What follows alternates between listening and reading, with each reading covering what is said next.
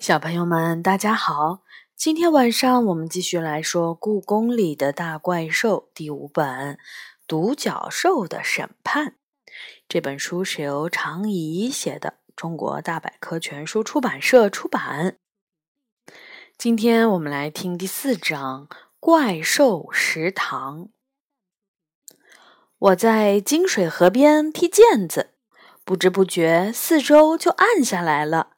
一阵风吹来，我抬头一看，天空已经是灰蒙蒙的一片。到吃晚饭的时候了，我把毽子塞进背包，往食堂走去。还没走几步，就看见前面有一个小小的身影，正蹲在金水河边的围栏上。我轻手轻脚地走过去一看，天呀！一只黄鼠狼正拿着长长的鱼线钓鱼呢，我从它背后凑过去，喂！我招呼道。黄鼠狼被我吓了一跳，身体摇摇晃晃的，差点儿从围栏上掉到金水河里。我赶紧拉了它一把，它有点生气的看了我一眼，接着钓起鱼来。我更好奇了，故意拖长声音问。你在干什么呢？黄鼠狼不客气地说：“你没见过钓鱼吗？这里有鱼吗？如果没有鱼，那我水桶里的是什么？”这时候我才注意到，它旁边红色的塑料桶里已经盛了好几条又肥又大的鱼。没想到黄鼠狼还是钓鱼能手，这么多鱼够吃了吧？还不够，还不够。黄鼠狼摇着尾巴说：“要做柳叶烤鱼、鲜笋烩鱼、清蒸鱼，还要再钓一些才成。”黄鼠狼吃鱼还要这么多做法，真是闻所未闻。就算在故宫食堂，大师傅做鱼也不过就是红烧或者清炖，什么烤鱼、烩鱼，连我都没吃过。我终于忍不住嘿嘿笑出了声。为什么要这么麻烦？黄鼠狼不都是生吃的吗？黄鼠狼扭过头来，用一双像涂了厚厚眼影的眼睛看着我。傲慢地说：“我们的食堂可是故宫里的顶级食堂。”我差点儿没跌倒。黄鼠狼的食堂再怎么顶级，也不可能比我们人类的食堂好吧？我撇撇嘴。黄鼠狼立即回敬了我一句：“你们的食堂怎么能和我们的食堂比？”我气呼呼地瞪着他，什么意思？黄鼠狼一挺胸，我们食堂的客人都是高贵的客人。我不服气地哼了一声：“什么高贵的客人？不就是黄鼠狼吗？我们的客人都是故宫里的怪兽和神仙。”黄鼠狼说：“当然，动物们也经常来。”人类，我们都不接待怪兽和神仙。我愣住了。是的，黄鼠狼得意地说：“故宫里的怪兽和神仙们都特别喜欢到我们的食堂来吃饭，龙都会经常来呢。虽然叫食堂，但比人类的饭店不知道要好多少倍。”怪兽和神仙们吃黄鼠狼做的饭，我翻了一下白眼，说：“我才不信呢！”黄鼠狼被我激怒了。要是以为我说谎，你就亲自去看一看。从这座门进去，往右拐，绕到坤宁宫后面，穿过坤宁门，就可以看到我们的食堂了。我不甘示弱地说：“好。”那就去看看。黄鼠狼却一点儿也不着急地看着水面，说：“等我再钓两条鱼。”正说着，鱼上钩了。黄鼠狼收紧鱼线，利落地把鱼从鱼钩上取下来，扔进塑料桶里，然后再把鱼钩朝水里远远的一抛。怎么连鱼饵都舍不得放？我讽刺他。我可瞧不起只会用蚯蚓钓鱼的人。黄鼠狼声称，鱼钩上的线团是我亲手编织的。只有用线团钓鱼的人才是高手，那些把蚯蚓穿在钩上的人什么都不懂。没过多久，又一条肥大的鲤鱼上钩了。现在走吧，我给你带路。黄鼠狼收起了鱼竿，提起装满鱼的塑料桶。他看了看墨色的天空，嘟囔道：“要快一点了。”我们沿着金水河右拐。沿着琉璃瓦扶梯，穿过坤宁宫前宽阔的广场，绕到宫殿后面的坤宁门，进去就是御花园了。这是一个温暖而美丽的夜晚，远处飘来了一股淡淡的花香。黄鼠狼走得飞快，我跟在它后面小跑起来。到底是怎样的食堂呢？可以容纳得下怪兽的食堂，肯定特别大吧？或许是御花园里哪座宫殿改造的吧？高高的宫殿里，整整齐齐地摆放着桌子。推开门，是一个古色古香的餐厅。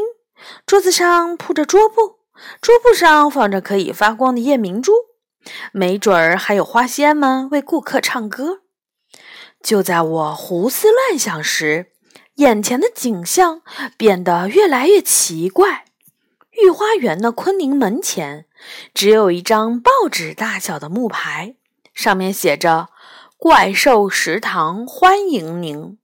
我知道到达目的地了，可是这里除了两棵开满花的古秋树外，连个房子的影子都没有，更不要说什么食堂了。到了，黄鼠狼说。食堂在哪儿？我四处张望。那里，黄鼠狼指着一棵古秋树的后面，正是古秋树开花的季节。淡紫色的树花被风一吹，落了满地。我慢慢绕过第一棵树，树下没有我想象中的桌子、椅子、唱歌的花仙。有的只是厚厚的棉布垫子，棉布垫子用特别漂亮的布缝制而成，蓝色的底子上有翠绿色的如意图案，色彩华丽，让人眼花缭乱。怪兽、神仙和动物们悠闲地坐在布垫子上，一边吃着黄鼠狼们端来的食物，喝着香喷喷的花茶。一边小声闲聊着，阵阵暖风吹过，头上的树花就如雨一样落下来，还真是有情调啊！不知道什么时候，黄鼠狼已经放下了手里的鱼，跑到了我的面前。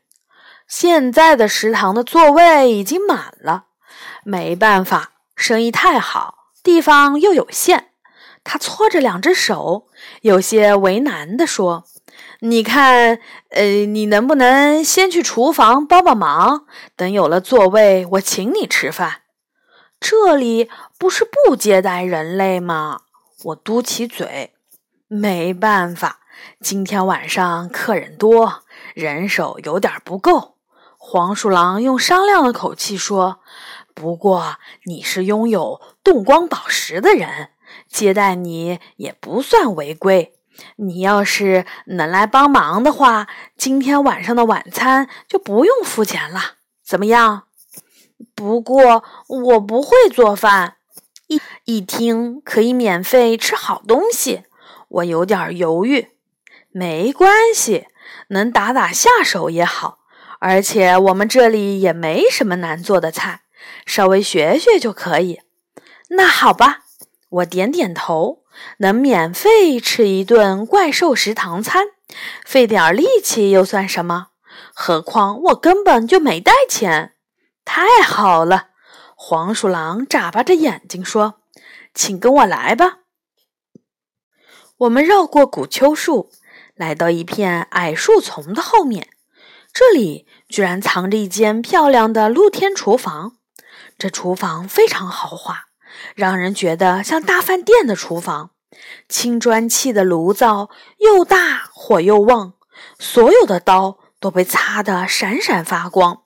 雕花的木柜子里摆满了银色的锅和青花瓷盘子。敞开的橱柜里面，整齐地摆着一排排玻璃调料瓶，数都数不清。台面上摆着新鲜的蔬菜、活蹦乱跳的鱼、油光闪亮的酱肉、冒着热气的蒸糕，好吃的东西多得让人数不过来。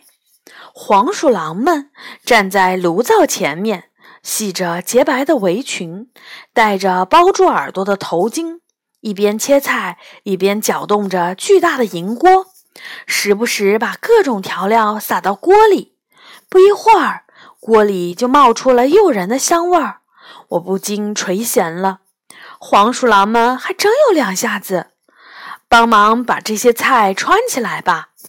带我来的黄鼠狼递给我一个小竹篮儿，里面装的居然是满满一篮子秋树花，这也能吃？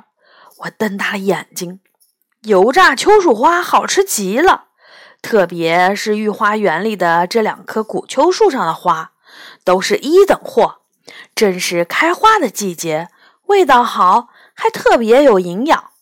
黄鼠狼说：“哦。”我点点头。我学着旁边黄鼠狼的样子，把散发着花香的秋树花穿成串儿，在鸡蛋液里滚一下。然后把它们下了油锅，不一会儿，秋树花就变得黄澄澄的，看上去非常好吃。紧接着，我开始帮另一只黄鼠狼做奶油炸糕，也就是用放了油的面团儿，把白糖、芝麻、山楂和奶油包好，然后放到油锅里炸。奶油炸糕可是我的拿手菜。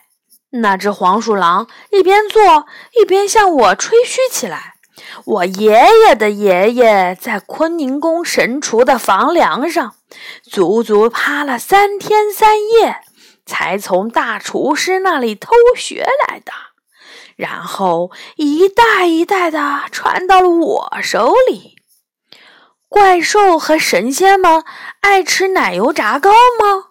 我好奇地问。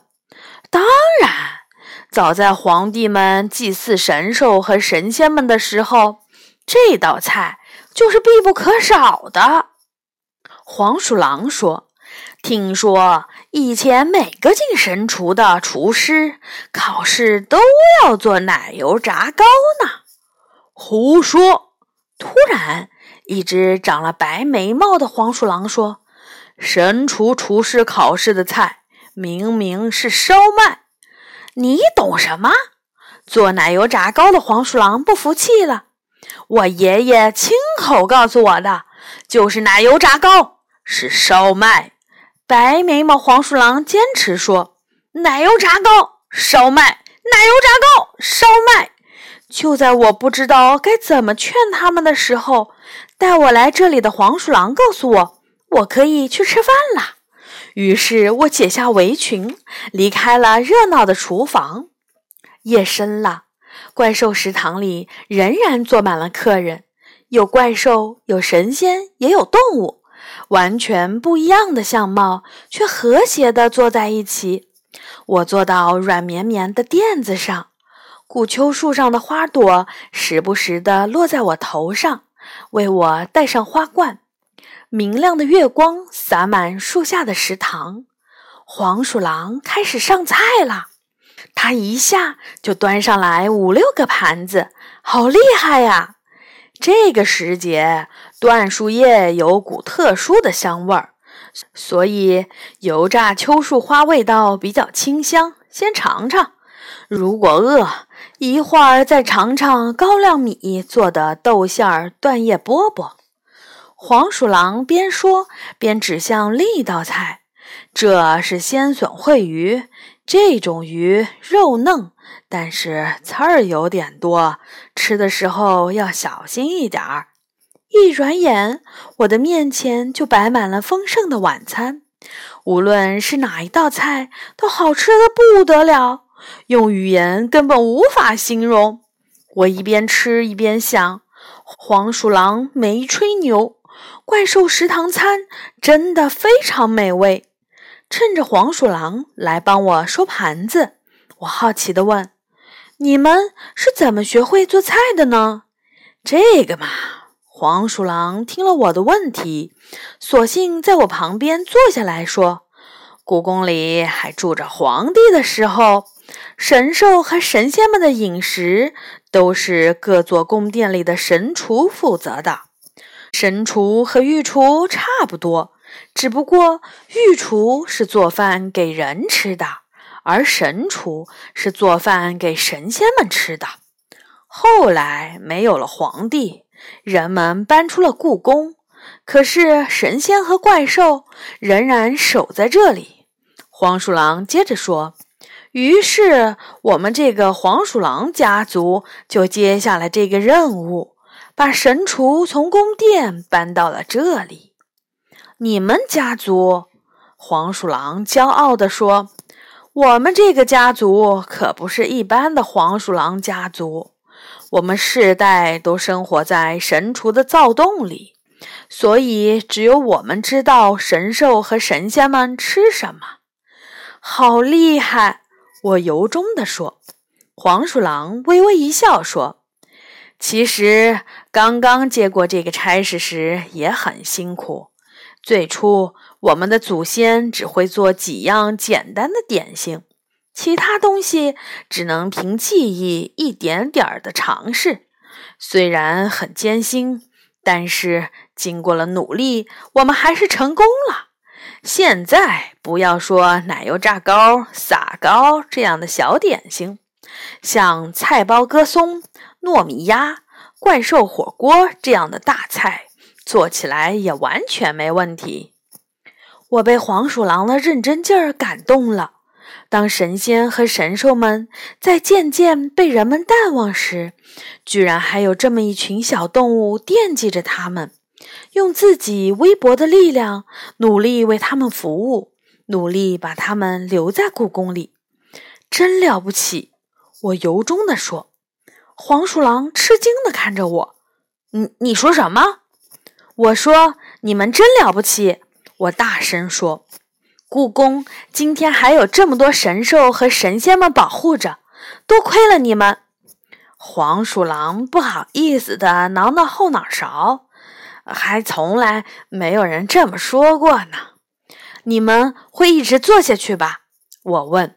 黄鼠狼肯定的点点头说：“其实这也是一门不错的家族生意。”收入虽然不多，也很辛苦，但是我们却是故宫里地位最高的黄鼠狼家族。